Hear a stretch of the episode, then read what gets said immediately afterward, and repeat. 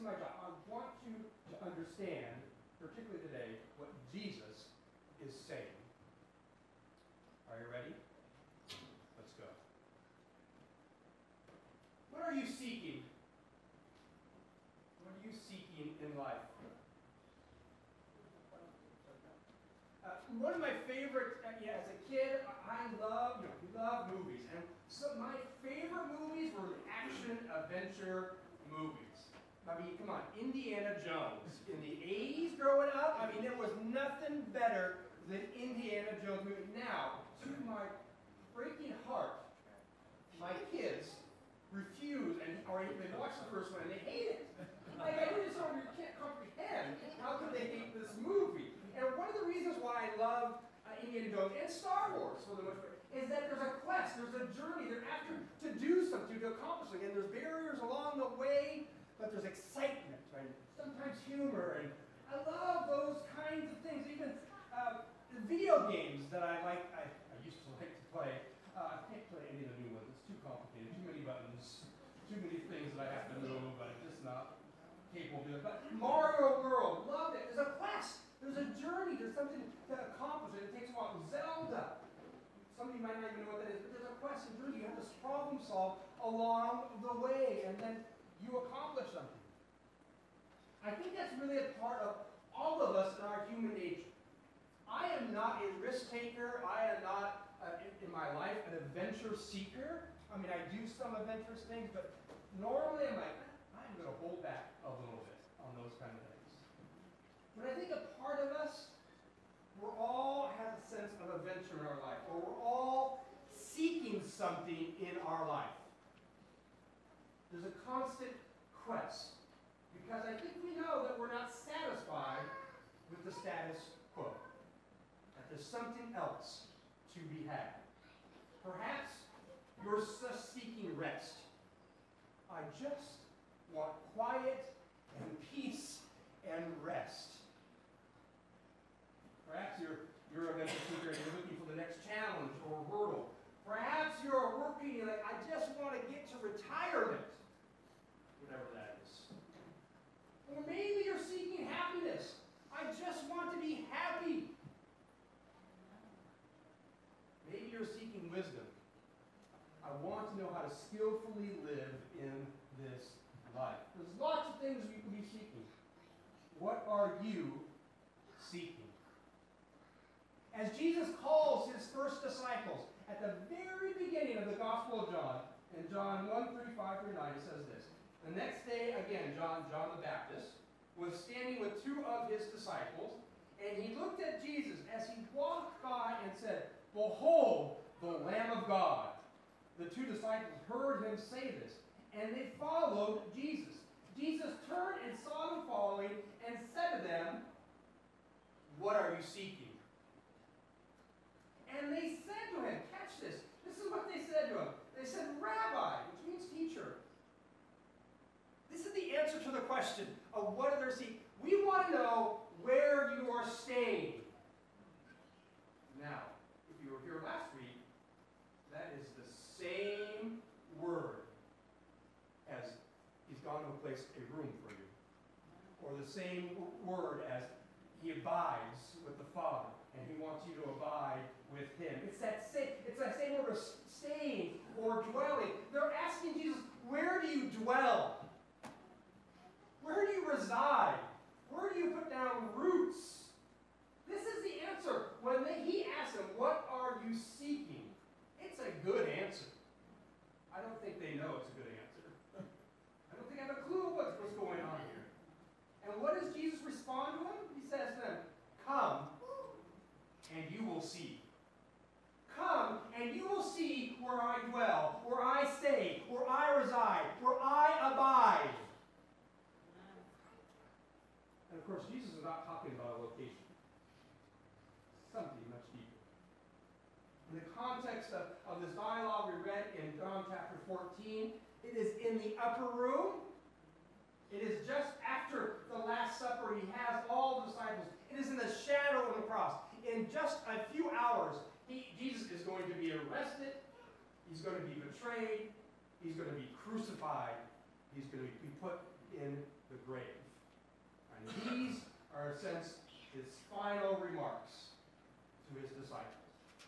And in John 14, 1 through 4, he read this Let not your hearts be troubled, because he just told them they were going to betray him. All of them were going to betray him. Believe in God, believe also in me. In my Father's house there are many rooms. If it were not so, would I have told you that I go to prepare a place for you? And if I go prepare a place for you, I will come again. And I will take you to myself. And that where I am, you may be also. I mean, this is the answer to the question at the very beginning. Where are you staying? Where are you going? The very beginning, he the disciples. And now he's telling I am going now. And I will come back. And I will bring you there. And you know where I am, and you know the way to where I'm going. In the midst of, of their betrayal, Jesus is going to prepare a place. In this metaphor that he's using, right, this room, this Father's room, in, in his in his house, it is a metaphor for it's heaven. Is the kingdom of heaven. He's going to prepare a place in the kingdom of heaven for And we know the biblical witness, the, the declaration of the kingdom of heaven, or what we would just call heaven, is not a later proposition. The kingdom of heaven, like, oh, that's going to exist. It's not a place that you rise up to in the skies. The kingdom of heaven is an inbreaking invasion into this world because it is the kingdom of heaven is where God reigns. What sin does at the very beginning, what sin does is basically the acknowledgement that you no longer reign, God, or we don't want you to reign, and we're going to take control. And you're reign. I mean, God never loses control. But sin is the thing, I'm going to take control, and so we're going to build the word empires of My kingdom, my kingdom is going to break in again, and all are going to see that I reign and I rule. And that is the kingdom of God. It's the already, not yet. It's, it's coming. It's already here. And Jesus, the key phrase of He's going, He's going to prepare a place, and He will come and bring us back. The important thing I want you to understand in John 14, what he's clearly saying, it's not in your ability to break in the kingdom of heaven. It's not in your ability to prepare a place to, make yourself reside in this kingdom of heaven. It's not in your moral ability to get to heaven. As if it was there was an entrance for you to get into by yourself. The purpose of all this and what he's clearly saying is that God wants to dwell with his people. God wants to room and abide with his people. Together.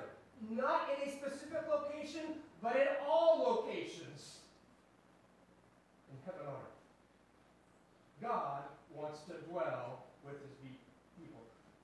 Jesus is saying, I am going so I can show you where the Father stays, abides, and rules. And Jesus said, he's saying, I, with the Father. I always abide. You want to know where I stay? I abide, I stay with the Father. Whether I'm in Galilee, whether I'm in Jerusalem, whether I'm on the cross, I abide and stay with the Father. We dwell together. This is the goal of God. This is the goal of the Father, that his people stay, abide, and dwell with him forevermore. In every location. In every time. I just want you to understand this is the goal of the Bible. Sin breaks in, creates a separation. We'll talk more about that in a moment. But God's goal is to solve it so he can dwell with his people, that you can dwell and stay with him. In verse 5, Thomas said to him, Lord, we do not know where you're going, and how can we know the way? Now, Thomas is being a little literist, and uh, I don't know if you've ever been literalistic in your life. take the exact thing someone's saying and like, oh, that's exactly what you mean. Now, it's not Thomas's fault because those are Jesus' words. And he's like, oh, you're going physically somewhere on this earth. We want, how, but we don't know that. So how do we know the way? You tell us, Jesus, where you're going. Of course, Jesus is not talking. I'm literally going somewhere on this earth. He's being metaphorical. I'm breaking in the kingdom of heaven. This is not your job. You cannot do what I'm about to do. You cannot create the opportunity for people to dwell with God and me. That's not in your ability. This is what Jesus, but Thomas can't understand. The rest of the disciples can't, and you can't really blame Thomas. Jesus, of course, is he's telling them also, I'm going to the cross, which is the means and the avenue in which it's the way in which you and I, anyone, can dwell with God. It is the only way. His cross, his death, his resurrection, and his ascension. You and I cannot do this. You remember, he, like they say, oh, we'll die for you. And Jesus said, you can't go where I'm going. You can't do what I'm doing. It's not in your ability to do this, and you won't even want to. Thomas just thinks it's walking distance. It's much more than that, it's to the cross. Jesus is talking about union with God. Heaven is not a destination, it is heaven is this with God. Wherever God is, that is heaven. And if you're united with Him, that is heaven. The only way is the cross of Christ.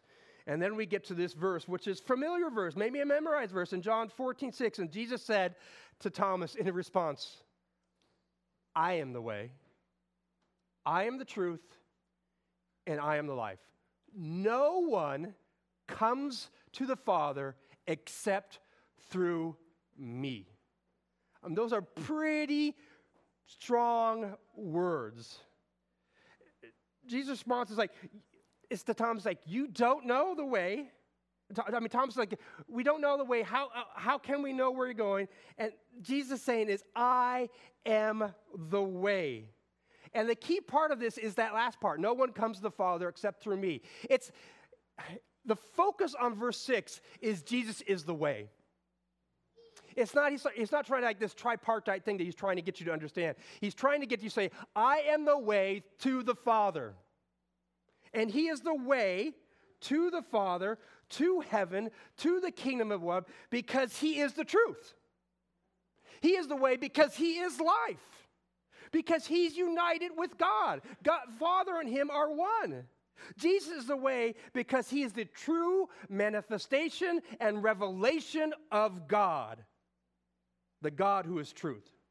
Jesus is the way because he alone is the author, sustainer, and giver of life. He was at creation, breathing out his words, creating you and I and everything else. This is, Jesus is saying, is I'm not a way to the Father. He's saying, I am the only way for you to know and be and stay with the Father. I am the revelation of the Father. There's, there's a poem, uh, Thomas à Kempis, who is uh, a 14th century theologian, priest, and this is a meditation he wrote on this verse, and I think it's beautiful, and I want to read it to you.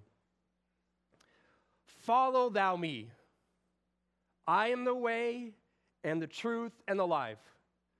Without the way, there is no going. Without the truth, there is no knowing. Without the life, there is no living. I am the way which thou must follow, the truth which thou must believe, the life for which thou must hope. I am the inviolable way, the infallible truth, the never ending life. I am the straightest way, the sovereign truth. Life, true, life, blessed, life, uncreated. that life uncreated, in case you're, uh, it's because Jesus is not created. He always is. Because he's God. No one comes to dwell and abide and room and come in union with the Father except through Jesus and what he does at the cross. No one. Clarity in his words. We get this not just in this passage, but throughout the whole New Testament. Jesus says in John 10 9, I am the door. If anyone enters by me, he will be saved and will go in and find pasture. Another metaphor. Acts 4:12. And there is salvation in no one else. Salvation being union with God, being brought together again with God. For there is no one no other name under heaven given among men by which we must be saved. 1 Timothy 2 4, this is Paul writing. For there is one God, and there is one mediator between God and man, that man, Christ Jesus. The mediator, the one that speaks on our behalf to the Father, who, who dies on our behalf. We'll talk more about that in a moment. John 1 14. And the Word, Jesus, became flesh, dwelt among us, and we have seen his glory glory as the only Son from the Father, full of grace and truth, a glory that only God has. The way to which Jesus, to where Jesus abides, he stays, and he resides and rooms, is being united with Jesus in his death and resurrection. It's through the cross. The, the issue in our life the issue which creates the necessity of this way is sin.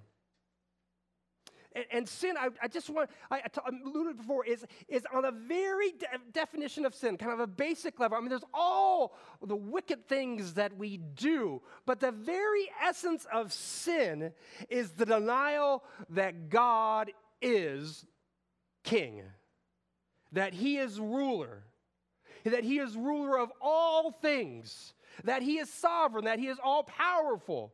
It's a denial of that. It's, it's a turning your back. This is what Adam and Eve did. This is what we all do is we turn our backs to God. And we think we're the center. We think we're the ones that have this will that can do anything. We think we're the ones that have control. And we ignore and forget and, and out of that, this, out of that comes all these things that we do. And all of us are corrupted with this. This is, this is ingrained in every one of us. And you may struggle with this in your day to day walk, is that you forget about God. That's because you're a sinner.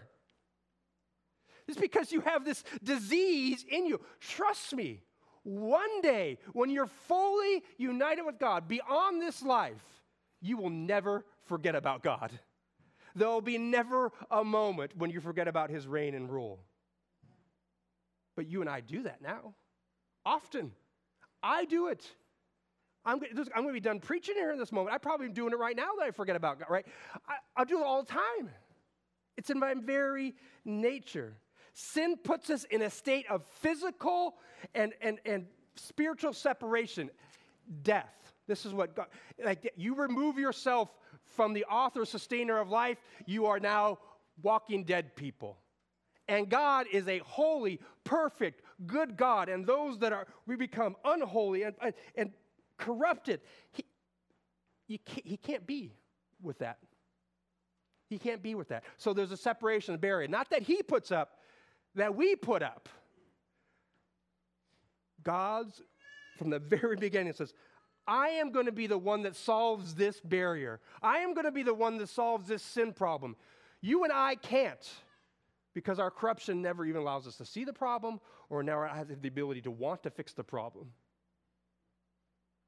But God's will is to fix this problem from the very beginning. And only He can do it. God is not okay with the state of our separation. God is not okay with the state of our not understanding that He is King, that He is ruler.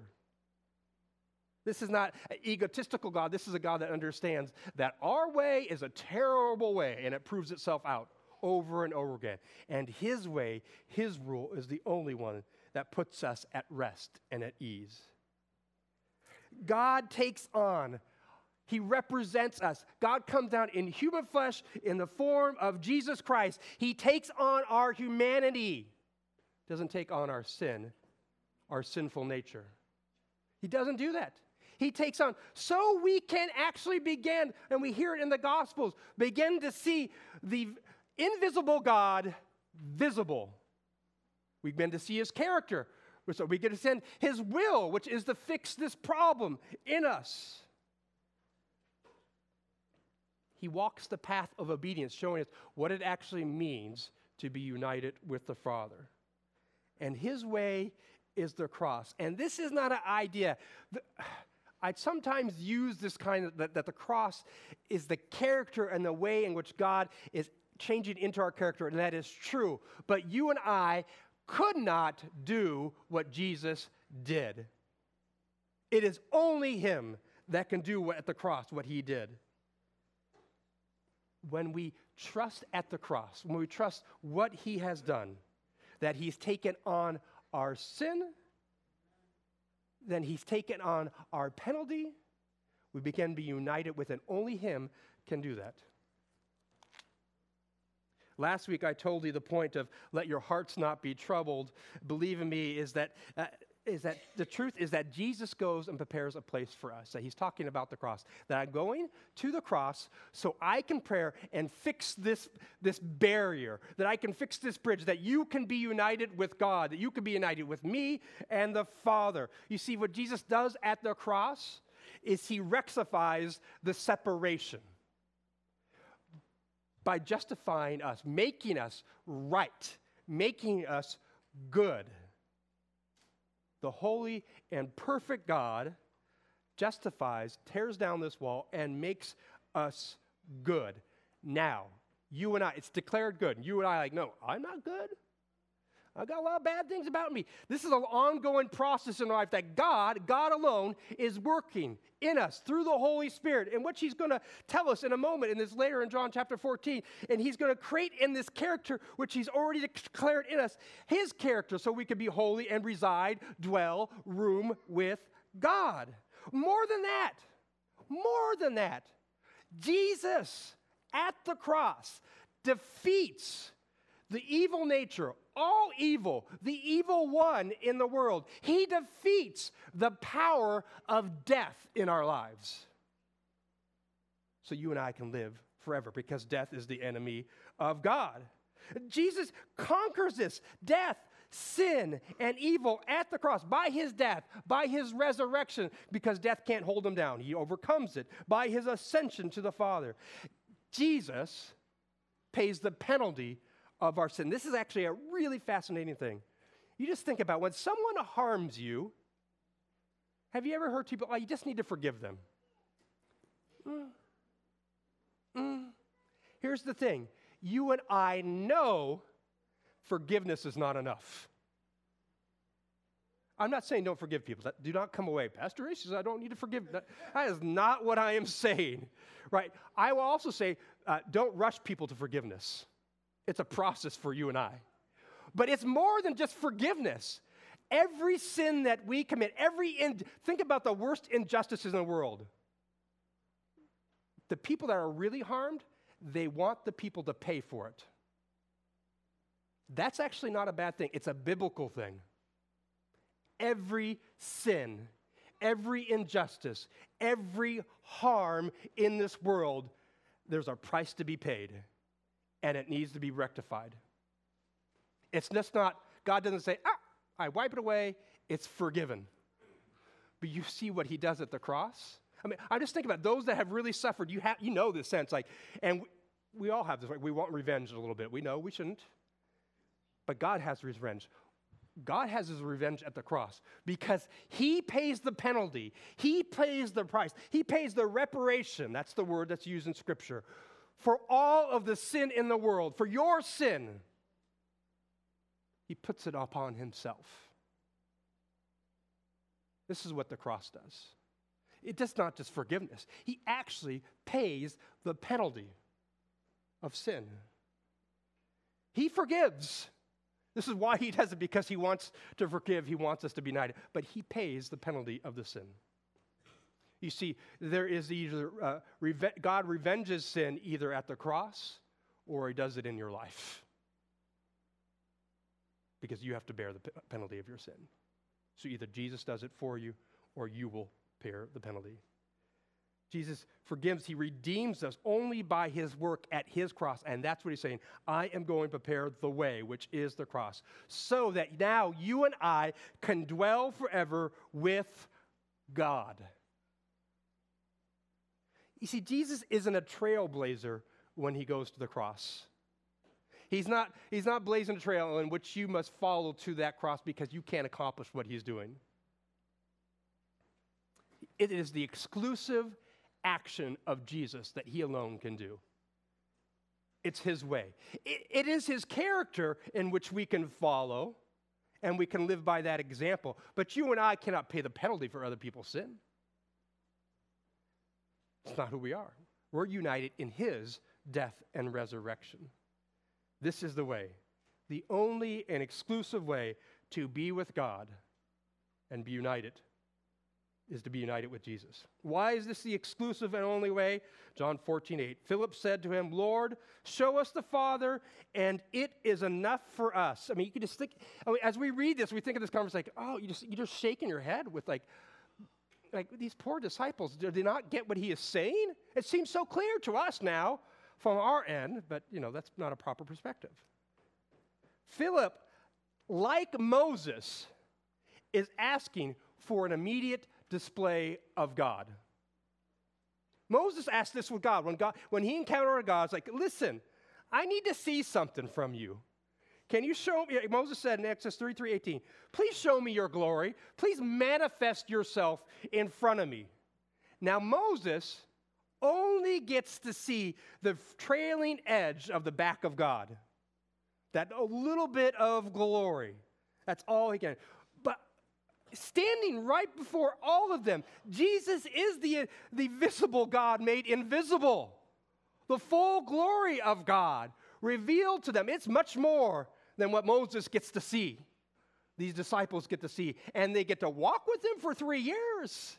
They get to reside and be with him for three years. And here he says, Can we just see a demonstration? Can we just see your glory? And Jesus like, What? Like, do you understand what I'm doing? Do you understand who I am? And they don't. It's okay that they don't, they will. Jesus is going to show them who he is by the work in which he's going to do at the cross, which is the full manifestation of the glory of God. In verses 9 through 11, Jesus said to him, Have I been with you so long, and you still do not know me, Philip? Whoever has seen me has seen the Father. How can you say, Show us the Father? Do you not believe that I am in the Father and the Father is in me? Or another way he says it in John 10 30. I and the Father are one. We're connected, one mind, one will. Goes on and, and, and verse 10 The words that I say to you, I do not speak on my own authority, but the Father who dwells in me does his work. Jesus said, I am the work of the Father because the Father and I are one. What the Father does, I do. John says that earlier. Believe me that I am in the Father and the Father is in me. Another way of saying that is that I dwell and I reside with the Father, and the Father dwells and resides with me. Or else, he says, or else, believe on account of the works themselves, is which is what triggers it for them. Because what he's saying for the works himself is not just all the miracles which he's done in their presence, but the miracle that is about to happen is his death and his resurrection. And then Jesus goes on and says, I'm going to promise you the Holy Spirit, which is the next few verses in John 14. John 10 38. But, but if you do them, even though you do not believe me, believe the works. He says it again believe the works, the death and resurrection, that you may know and understand that the Father is in me and I am the Father. This is repeated refrain for them. They have the words and the revelation of God, the full revelation of God. They walk with it for three years. They're missing a few things, though, that you and I have the benefit of.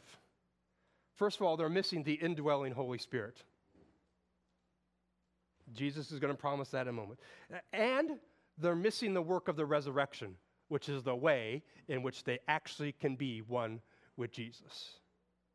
This is such an important. You and I can never actually know who Jesus is and who God is unless His Spirit indwells in us, unless He gives us the, this is the good news, unless He gives us the, His Spirit Himself so we can recognize Him. You and I do not have the moral ability, the clarity of our sight. We are broken in sin, and we can never understand who God is unless He brings that grace and clarity and removes the blinders from our eyes. This is the act, the good news of God. Jesus asked at the very beginning, right, in John 1, What are you seeking?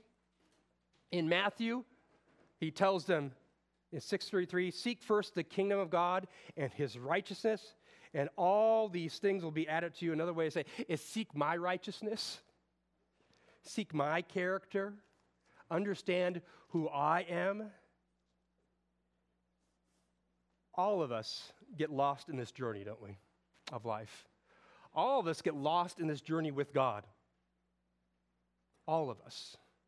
We get confused and we forget what we're seeking. And we begin to see other shiny things in the world or other shiny things that God promises, and we forget that we're actually seeking God.